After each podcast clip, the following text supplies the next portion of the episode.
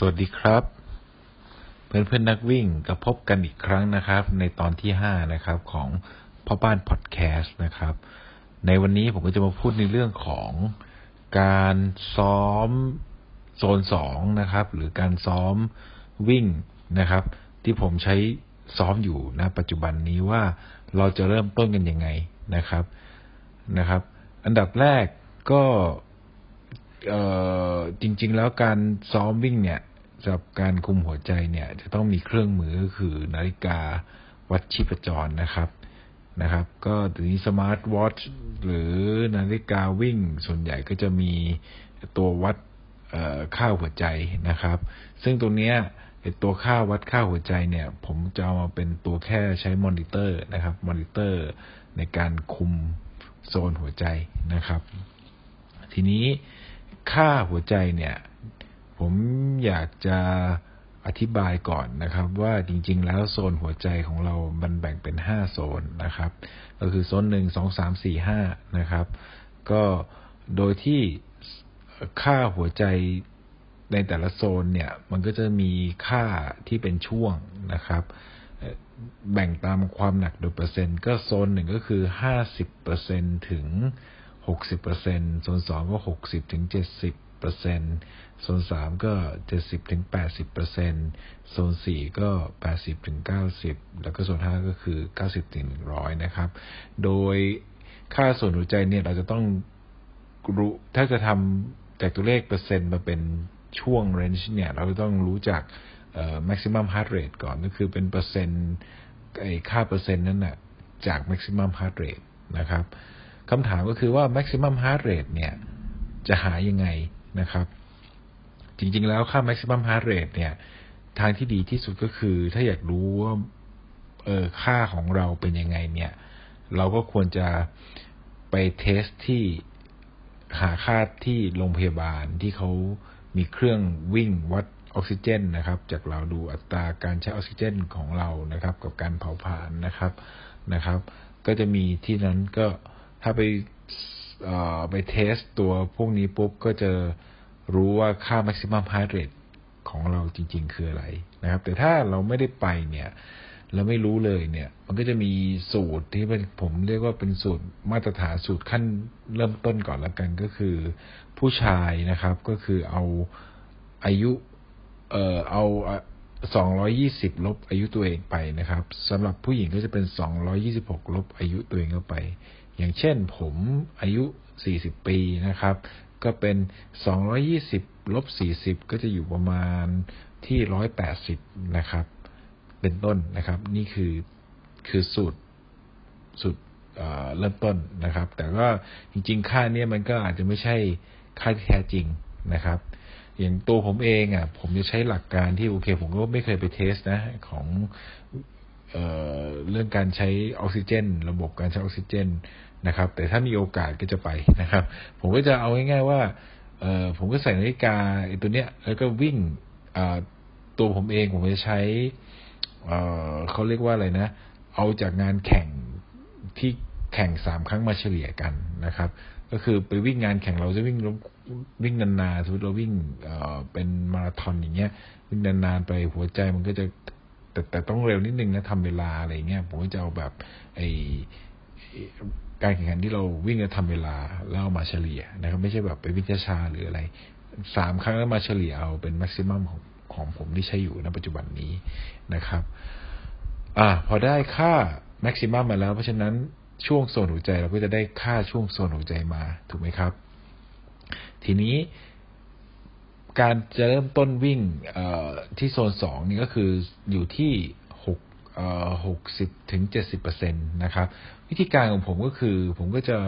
เริ่มต้นวิ่งอะให้หัวใจค่าหัวใจเพราะเรานาฬิกาเรามันจะมีการเต้นของหัวใจอยู่แล้วนะครับ ก็อยู่ ผมก็จะเปิดเซตนาฬิกาเลยให้มันมีค่าหัวใจขึ้นมาที่หน้าจอนะครับ หลักการง่าย ๆ ของการวิ่งส่วนสองอย่างที่ผมเคยพูดไป บทตอนที่สี่แล้ว หรือหรือทุกครั้งที่ผมจะพูดไปผมจะบอกว่าคุณต้องเปลี่ยนมุมมองในการซ้อมวิ่งนิดนึงก่อนนะครับ เพราะว่าการวิ่งโซนสองเนี่ยมันเป็นการปรับพื้พื้นฐานร่างกายของเรานะครับ เพราะฉะนั้นการปรับพื้นฐานร่างกายหมายความว่าไง ก็หมายความว่าเราอะจะไม่ยึดติดกับเอาความเร็วมาใช้นะครับ เพราะว่าเพราะว่าอะไรเพราะว่าเออมันเป็นเรื่อง อันนี้อันนี้จากตัวผมเองนะ ก็คือมันเป็นเรื่องของการดึงพลังงานมาใช้นะครับ การวิ่งโซนหนึ่งโซนสองเนี่ยก็คือถ้าวิ่งให้หัวใจมันเต้นชินกับการเต้นอะชินกับการเต้นในระดับที่มันไม่หนักมากให้ร่างกายมันจำนะครับ เพราะว่าจริง ๆ แล้วอะมันคือการวิธีการหัดให้ร่างกาย การเคลื่อนไหวต่างๆเออหรือ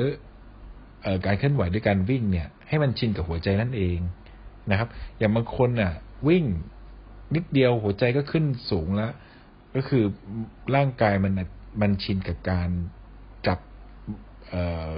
เขาเรียกว่าอะไรคาร์โบไฮเดรตมาเป็นพลังงาน เพราะว่าอย่างอย่างที่ผมพูดไปไอโซนหัวใจเนี่ยมันรีรีเลทเรื่องการดึงดันพลังงานมาใช้นะครับ ก็คือ พอเราชินกับการใช้แป้งเยอะ เราเพียงขยับตัวนิดเดียวหัวใจก็ขึ้นไปโซนสูงแล้ว ดังนั้นทำยังไงล่ะ ก็คือก็ต้องมาหัดให้มันชินกับการเต้นต่ำๆนั่นเองกับการเคลื่อนไหวมันเป็นมันเป็นการฝึกการชินซึ่งกันและกันการเคลื่อนที่ให้ให้มันมีสัมพันธ์กับหัวใจนั่นเองนะครับ เพราะฉะนั้นการเริ่มต้นวิ่งโซนสองหรือวิ่งช้าๆเนี่ยมันน่าจะต้องเริ่มจากการปรับ ทัศนคติของการซ้อมก่อนนะครับอย่าเพิ่งไปยึดติดยึดติดกับความเร็ว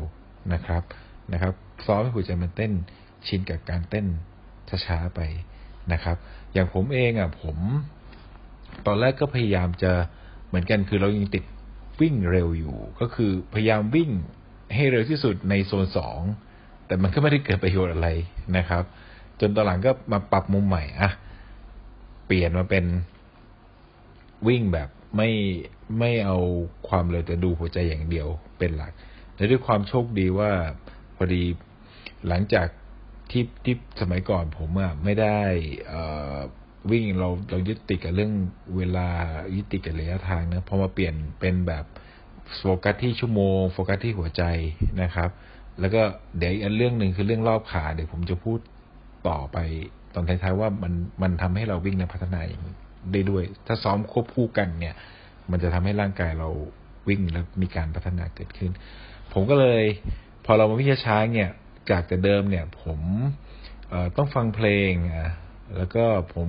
เบื่อที่เดิมๆผมทุกวันเนี้ยผมก็จะวิ่งซ้อมวิ่งที่หน้าบ้านผมเองอะวิ่งไปกับสองร้อยเมตร เนี่ย โดยการฟังร่างกายของตัวเองนะครับ ฟังร่างกายของตัวเองในการวิ่ง ก็ตอนแรก ๆก็ วิ่งก็ต้องดูนาฬิกาก่อนนะครับเราผมก็ซ้อมแล้วก็ดูนาฬิกาเพื่อคุมโซนหัวใจไป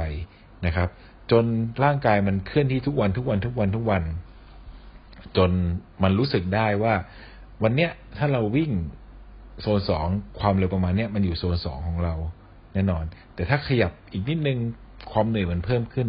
ผมรู้สึกถึงความเหนื่อยที่มันเพิ่มขึ้นขนาดแค่ขยับไปโซนสามนะ ผมซ้อมถึงอย่างนั้นเลยนะครับ ซ้อมจนเออเราเข้าใจว่าถ้าเราออกแรงอีกนิดนึงเพิ่มหรือออกแรงเพิ่มอีก หรือหรือลั่นไปอะไรเงี้ยมันอยู่โซนไหนนะครับ มันมันสามารถจำได้ อันนี้อันนี้เรื่องจริงนะครับนะครับ ก็ช่วงแรกๆผมก็จะซ้อมแต่ช่วงแรกที่เริ่มฝึก ผมก็จะซ้อมแต่โซนสองก่อน เพราะว่าผมอยากให้ร่างกายมันจำทุก ๆอย่างก่อนนะครับ ก็ตอนนั้นรู้สึกว่าจะประมาณสองเดือนแล้วก็แล้วก็ค่อย เพิ่มขยับตาราง ให้มีความหนักเพิ่มขึ้น โดยใช้หลักการซ้อมเหมือนเดิมนะครับ ก็ตรงส่วนตรงนี้ก็คือเป็นตอนเริ่มต้นนะครับ ทีนี้ในเรื่องของเมื่อกี้ผมพูดถึงรอบขาไปนะครับ จริง ๆแล้วเรื่องของการวิ่งหัวใจเนี่ย มันก็คือการซ้อมยังไงให้ร่างกายมันชินกับ การวิ่งเอ่อเขาเรียกอะไรให้ร่างกายมันชินกับการที่หัวใจเต้นต่ำๆนะครับ แต่สิ่งหนึ่งที่ทำให้ผมพัฒนาขึ้นก็คือการซ้อมรอบขาครับ หรือ cadence นั่นเองนะครับ จริงๆนักการนักวิ่งหลายๆ คนจริง ๆ ตรงเนี้ยด้วยความที่ว่านาฬิกา นาฬิกาวิ่งรุ่นใหม่ ๆ เนี่ย มันจะมีการวัดหัวใจถูกไหมครับ มีวัดรอบขา ซึ่งเราสามารถจะเซตให้มันมาอยู่ตรงหน้านาฬิกาเราได้นะครับ คุณรู้ไหมว่าถ้าเอาพวกเนี้ยมาซ้อมควบคู่เนี่ย มันทำให้ร่างให้ให้เราวิ่งแล้วมีมีการพัฒนาหรือมีการเขาเรียกว่าอะไรพัฒนาไปข้างหน้าได้ โดยยังไม่รู้ตัว โดยเอาเอาข้อมูลพวกนี้มาช่วยประกอบในการซ้อมนะครับนาฬิการุ่นใหม่ๆนาฬิกาเนี่ย มันเดี๋ยวนี้มันเทคโนโลยีมาเราเอามาเป็นโค้ช ให้เราได้นะครับทำไมรอบขาถึงช่วยเราพัฒนา ก็แน่นอนเพราะว่าในการวิ่งเนี่ยเราใช้กล้ามเนื้ออยู่แล้วนะครับ ในการกล้ามเนื้อขาในการขาในการวิ่งไปข้างหน้าอยู่แล้ว แต่เรารู้ไหมว่าจริงๆเราเคลื่อนที่ด้วยขาอย่างไรนะครับ กล้ามเนื้อขามันก็จะสร้างความแข็งแรงในลักษณะท่าอย่างนั้นนะครับ สมมุติว่ารอบขา เราถ้าเราเป็นคนก้าวยาวใช่ไหมครับ รอบขามันก็จะต่ำนะครับอรอบขาเดี๋ยวผมต้องต้องขออธิบายเสริมก่อนขอโทษทีที่ไม่ได้พูดถึงอธิบายไป รอบขาก็คือเขาจะนับเป็นการก้าวต่อนาทีนะครับ เช่น รอบขาร้อยห้าสิบรอบขาร้อยหกสิบรอบขาร้อยเจ็ดสิบรอบขาร้อยแปดสิบรอบขาร้อยเก้าสิบแล้วจนถึงรอบขาสองร้อยนะครับ ก็คืออ วิธีการวัดของนาฬิกาคือวัดจากการแกว่งมือของเรานะครับ เพราะฉะนั้นเวลาเราซ้อมวิ่งนะครับ กราฟวิ่งหรือของไอ้กราฟรอบขาเนี่ยทำไมบางคนถ้าเป็นของออบางยี่ห้อก็คือจะอย่างเช่นของกามินเนี่ย มันก็จะเป็นแบบจุดแดงๆ เป็นจุดแดงจุดส้ม จุดแดงส้มเขียว ฟ้าม่วงอะไรอย่างเงี้ยครับ ตามความเข้มไปนะครับ บางคนทำไมเป็นจุดแดงๆเพราะว่าเพราะว่ามันว่าจากแขนของเราเวลาวิ่ง ทีนี้ถ้าเกิดแขนเราอะอยู่ต่ำไปนะครับ มันก็จะวัดไม่ได้ เพราะฉะนั้นอันนี้คือข้อดีของการใช้นาฬิกาคือมันสามารถทำให้เราจัดท่าวิ่งได้นะครับ จัดท่าวิ่งได้คือการแกว่งแขนนะครับนะฮะบางคนเอามือต่ำไป แล้วก็ปรับขึ้นขึ้นมา ซึ่ง ซึ่งตอนแรกที่ผมวิ่งอะผมก็มีจุดแดงเยอะเหมือนกัน ตอนนั้นก็วิ่งแล้วแบบเอ๊ะทำไมมันเป็นจุดแดงสลับสีกันเยอะอะไรเงี้ยปรากฏว่าเราเราถ้าวิ่งเรามือเราแกว่งต่ำไปนะครับ ทีนี้เเวลาเราก้าวขวาก้าวเท้าขวาก้าวเท้าซ้ายเนี่ยมันสลับกันอยู่แล้ว ทีนี้อย่างที่ผมบอก ถ้าบางคนอะรอบขาต่ำอย่างเช่น แล้วอย่างเช่น รอบขาร้อย หกสิบร้อยเจ็ดสิบเงี้ย ก็คือเราก้าวเป็นคนก็คือก้าวยาวถูกไหมครับ ทีนี้ กล้ามเนื้อที่ใช้อะต้องอธิบายเรื่องกล้ามเนื้อก่อน กล้ามเนื้อของการก้าวเท้าเนี่ย ไม่ว่าจะเป็นรอบขาแต่ในแต่ละอันไหนเนี่ย กล้ามเนื้อมันใช้ไม่เหมือนกัน คิดตามนะครับ คิดตามผมนะครับ คุณก้าวก้าวยาว กล้ามเนื้อที่ใช้มากที่สุดคือกล้ามเนื้อต้นขาถูกไหมครับ แต่ถ้าเกิดคุณก้าวสั้น ๆ คือ ระยะก้าวไม่ได้ก้าวไกลมากเนี่ยส่วนใหญ่ก็เป็นกล้ามเนื้อที่มันเอ่ออาจจะไม่ได้ใช้ส่วนที่มันเป็นกล้ามเนื้อมัดใหญ่ในการออกแรงเยอะมากนะครับ ทีนี้ประโยชน์ของรอบขาแต่ละรอบเนี่ยมันคือมันคืออะไรก็คือ การฝึกกล้ามเนื้อแต่ละรอบขาให้มันแข็งแรงนั่นเอง ใช่ครับ ลองจินตนาการว่า สมมติว่าคุณฝึกรอบขา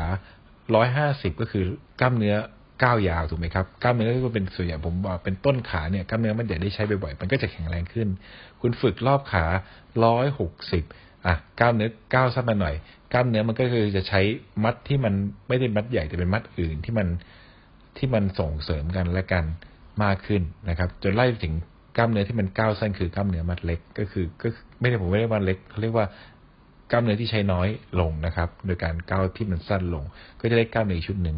ลองจินตนาการว่าถ้าคุณใช้กล้ามเนื้อทุกกล้ามเนื้อจากการเคลื่อนไหวของคุณนะแล้วมันแข็งแรงทุกอันนะ เท่ากับว่าเวลาคุณวิ่งอะมันสามารถจะส่งเสริมให้คุณวิ่งได้นานขึ้น และคุณก็จะมีฟอร์มวิ่งหลาย ๆ ฟอร์มในการปรับในการใช้ ลองลองคิดว่าถ้าคุณวิ่งยาวๆ คุณวิ่งฟอร์มเดียวตลอดเนี่ย ในเวลาเวลานานๆเราไม่เราไม่นับ elite นะ elite เขาวิ่งเร็วแล้วเขามีการฝึกเขาอะไรหลายอย่างไป เวลาวิ่งก็จะสั้นกว่าเรา แต่ถ้าเราวิ่งอยู่อย่างเช่น วิ่งมาราธอนสี่ชั่วโมงห้าชั่วโมงเงี้ย คุณยิ่งอยู่ฟอร์มเดียวตลอด ถ้ากล้ามเนื้อคุณแข็งแรงโอเค คุณฝึกมาถึงพอดี คุณก็วิ่งได้ในในในท่าเดียวได้จนจบ แต่ถ้าเกิดสมมุติว่า คุณวิ่งแล้วกล้ามเนื้อมันถึงขีดจำกัดละ่ะ คุณจะทำยังไง ถูกไหมครับ หลักของผมก็คืออะ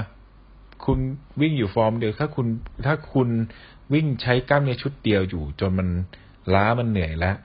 นะครับ ก็มาเปลี่ยนมันเป็นในฟอร์มที่มันเป็นก้าวสั้นลง กล้ามเนื้อมันก็จะฟอร์มสมมติโอเคสมมติผมวิ่งอยู่ สมมติว่าผมวิ่ง ฟอร์มปกติผมวิ่งอยู่ร้อยแปดสิบนะครับ กล้ามเนื้อใช้กล้ามเนื้อร้อยแปดสิบรอบขานะครับ ผมมันล้าปุ๊บผมก็เลยมาเปลี่ยนเป็นก้าวสั้นลง รอบขาถี่ขึ้น กล้ามเนื้อเป็นชุดเป็นรอบขาร้อยเก้าสิบกล้ามเนื้อชุดรอบขาร้อยแปดสิบมันก็ได้พัก ใช่ไหมครับ เราก็ไปเรามันก็ได้พัก เราไปใช้กล้ามเนื้อชุดที่มันก้าวสั้นลงนะครับ พอเราเราวิ่งไปถึงจุดจุดจุดหนึ่งปุ๊บจนกล้ามเนื้อชุดที่เราวิ่งตอนแรกเนี่ยมัน recovery กลับมาเรากลับมาวิ่งฟอร์มเดิมได้ เท่ากับว่า คุณสามารถเอาก้าวการก้าวสั้น ซ้อมรอบขาก้าวสั้นเนี่ย มาช่วยในการแบ่งเบาภาระของกล้ามเนื้อได้ครับกล้ามเนื้อฟอร์มปกติได้ อันนี้หนึ่งนะครับสองคุณไม่ได้หยุดวิ่ง ใช่ไหมครับ การฝึกอย่างเงี้ยทำให้คุณไม่ได้หยุดวิ่ง โอเค ความเร็วคุณอาจจะอาจจะ drop ลงมา แต่คุณก็สามารถจะวิ่งได้ต่อเนื่องไปเรื่อยๆ จนจบนะครับนะฮะประมาณนี้ นะครับ อันนี้ก็คือพออันนี้คือเรื่องรอบขาทีนี้ถ้าเราเอาอย่างผมเองอะผมจะเอาหัวใจกับรอบขามามาฝึกด้วยกันนะครับ สูตรของผมก็คือจะพยายามคิดในเรื่องของตารางซ้อมที่มันที่มันที่มันเอ่อที่เขาเรียกว่าที่มันแบบเอามาให้เรามีตารางซ้อมได้ทุกๆวัน ผมจะฝึก อันดับแรกก่อนถ้าเป็นถ้าเป็นเพิ่งเริ่มต้น เริ่มต้นในการซ้อมวิ่งโซนสองเนี่ย ผมก็จะให้คุณหัดวิ่งแนะนำให้วิ่ง รอบขาร้อยเก้าสิบเราขาสูงไว้ก่อนเราขาร้อยเปอร์สิบแต่หัวใจเต้นต่ำๆนึกภาพออกไหมฮะ ก็คือวิ่งก้าวสั้นๆ ไม่ต้องก้าวยาวมากวิ่งช้าๆแล้วก็ความเร็ว เราไม่ได้เราไม่ได้ติดเรื่องความเร็ว จะวิ่งให้ช้าไงให้ฝึกรอบขาให้มีความสัมพันธ์กับหัวใจนั่นนะครับ อันนี้คือจุดเริ่มต้นที่นั้นที่ผมเริ่มซ้อม พอเราชินกับเริ่มซ้อมเริ่มเข้าใจแล้วเริ่มเข้าใจกับการเคลื่อนที่การกับหัวใจกับการเคลื่อนที่ไปข้างหน้าด้วยการวิ่งในฟอร์มนี้แล้ว ก็ค่อยปรับตารางเอาเป็นวิ่งโซนสองรอบขาร้อยแปดสิบวิ่งโซนสองรอบขาร้อยเจ็ดสิบ เนี่ยจนถึงรอบขาต่ำนะครับ คือความเร็วผมไม่รู้เพราะว่ามันก็ถ้ายิ่งก้าวยาวมันยิ่งช้าลง แต่ก็คือเราเราวิ่งก้าวยาวขึ้นกล้ามเนื้อเราก็ใช้ฝึกกล้ามเนื้อมัดใหญ่ให้แข็งแรงขึ้นนะครับ ผมก็จะซ้อมนี้แหละ ซ้อมวนไปวนมา เพราะฉะนั้นตารางซ้อมผมจะมีหลากหลายมาก แล้วผมก็จะสนุกกับการซ้อม โดยที่ว่าเราจะโดยที่ว่าผมก็จะโฟกัสในเรื่องของหัวใจ โฟกัสที่รอบขาแทนนะครับ ก็หลังจากนั้นผมก็เลยซ้อมสามารถซ้อมวิ่งได้ที่หน้าบ้านตัวเอง โดยที่ผมก็ไม่ได้ฟังเพลงแล้ว แล้วผมก็วิ่งไปกับ 200 เมตร โดยที่ทุกวันนี้ก็ยังซ้อมอย่างนี้อยู่นะครับอ๋อจะมีอีกเรื่องหนึ่งผมเคยซ้อมหารอบขาสำหรับคนที่เพิ่งเริ่มต้นอตอนตอนที่ผมเริ่มต้นใหม่ ๆ นะครับ แล้วอันนี้อันนี้อันนี้อันนี้ผมขอแนะนำสำหรับการซ้อมหารอบขา ตอนนั้นผมอะอยากวิ่งรอบขาร้อยเก้าสิบแต่ผมทำไม่เป็นนะครับ แต่ก็ด้วยความโชคดีที่ผมก็โพสต์การบ้านส่งในห้อง GPS Runner บ่อย ๆ นะครับ ก็ก็เลยมีคนแนะนำมา ผมเลยมาลองโดยโดยที่ว่าวันนั้นเนี่ยผมวิ่งรอบขา190ผมเลยก้าวสั้นมากก้าวเท้าต่อเท้าเลยหนึ่งชั่วโมงอะ ผมวิ่งระยะ จบนะครับ ที่จบตั้งแต่นาทีที่หนึ่งจนถึงนาทีที่หกสิบเนี่ยสองจุดแปดเก้ากิโลเมตร ก็ลองไปคำนวณความเร็วดู ก็คือหนึ่งชั่วโมงวิ่งอยู่สองจุดแปดเก้ากิโลเมตรนะครับ เพื่อที่จะจะอยากจะรู้ว่ารอบขาม่วงมันคืออะไรนะครับ ผมทำมาแล้วนะเพสอยู่ประมาณเท่าไหร่ยี่สิบเอ็ดยี่บสองมั้งนะ อยู่แล้วแบบ เออ ผมว่า เข้าใจเลย พอวันนั้นทำเสร็จเริ่มเข้าใจ พอเข้าใจเสร็จปุ๊บก็เริ่มมาซ้อม อ่า เป็นรอบขาที่สูงเขาเรียกว่ารอบขาสูง หัวใจต่ำได้นะครับสำหรับท่าวิ่งหรืออะไรเดี๋ยวถ้ามีโอกาสเดี๋ยวผมจะทำคลิปนะครับ แล้วก็จะอธิบายให้ฟังอีกทีนะครับ ว่าวิธีการซ้อมวิธีการเริ่มต้นเองจริง ๆ ก็มีเเป็นในในใน YouTube channel ที่ผมทำครับ การวิ่งเบื้องต้นเป็นเป็นคลิปวิดีโอนะครับ ก็ลองทำตามนั้นดู โดยที่เราเราเราสนใจแค่การเคลื่อนไหว เราไม่สนใจที่ความเร็วนะครับ ฝึกให้หัวใจมันชินกับรอบขาสูงไว้นะครับ ประโยชน์ของเรื่องรอบขาเนี่ยหนึ่งคุณซ้อมและกล้ามเนื้อคุณแข็งแรงนะครับสองคุณสามารถเอาฝึกรอบขา ต่ำเนี่ยมาเป็นในเรื่องของไอ้รอบขาสูงเนี่ยเอามาใช้ในเรื่องของการ recovery ได้ อย่างผมเองถ้าสมมติผมมีการซ้อมวิ่งยาว หรือซ้อมหรือแข่งมาราธอนเสร็จ วันรุ่งขึ้นผมจะไม่ค่อยหยุดพัก ผมก็จะมาวิ่งรอบขาสูง แต่แบบวิ่งด้วยความเร็วช้าๆนะครับ เพื่อให้มันเป็นการคลายกรดหรือเป็นการคลายเส้นจากการตึงของการวิ่งที่เราไปแข่งมานะครับผมแล้วก็จริง ๆ พอจบตรงเนี้ย เพราะคนที่ฝึกรอบขามาได้เนี่ย แล้วพอเข้าใจหลักแล้วคุณจะเข้าใจมันจะมีการเรียนรู้ขั้นต่อไปคือการปรับฟอร์มวิ่งซึ่งเดี๋ยวผมมีโอกาสเดี๋ยวผมจะพูดในตอนต่อไปแล้วกันนะครับ แต่เบื้องต้นนี้ก็ก็วันนี้ก็จะพูดถึงในเรื่องของวิธีการซ้อมโซนสองอย่างที่ผมบอกก็คือเราตัดเรื่องความเร็วทิ้งไปนะครับสองเรามาฝึกเรื่องรอบขากันนะครับ แล้วก็เอาสองอันเนี้ย มารวมกัน ซ้อมรวมกันให้ได้นะครับ แล้วมันจะทำให้เกิดการพัฒนาขึ้นนะครับนะครับ ก็จริง ๆแล้วก็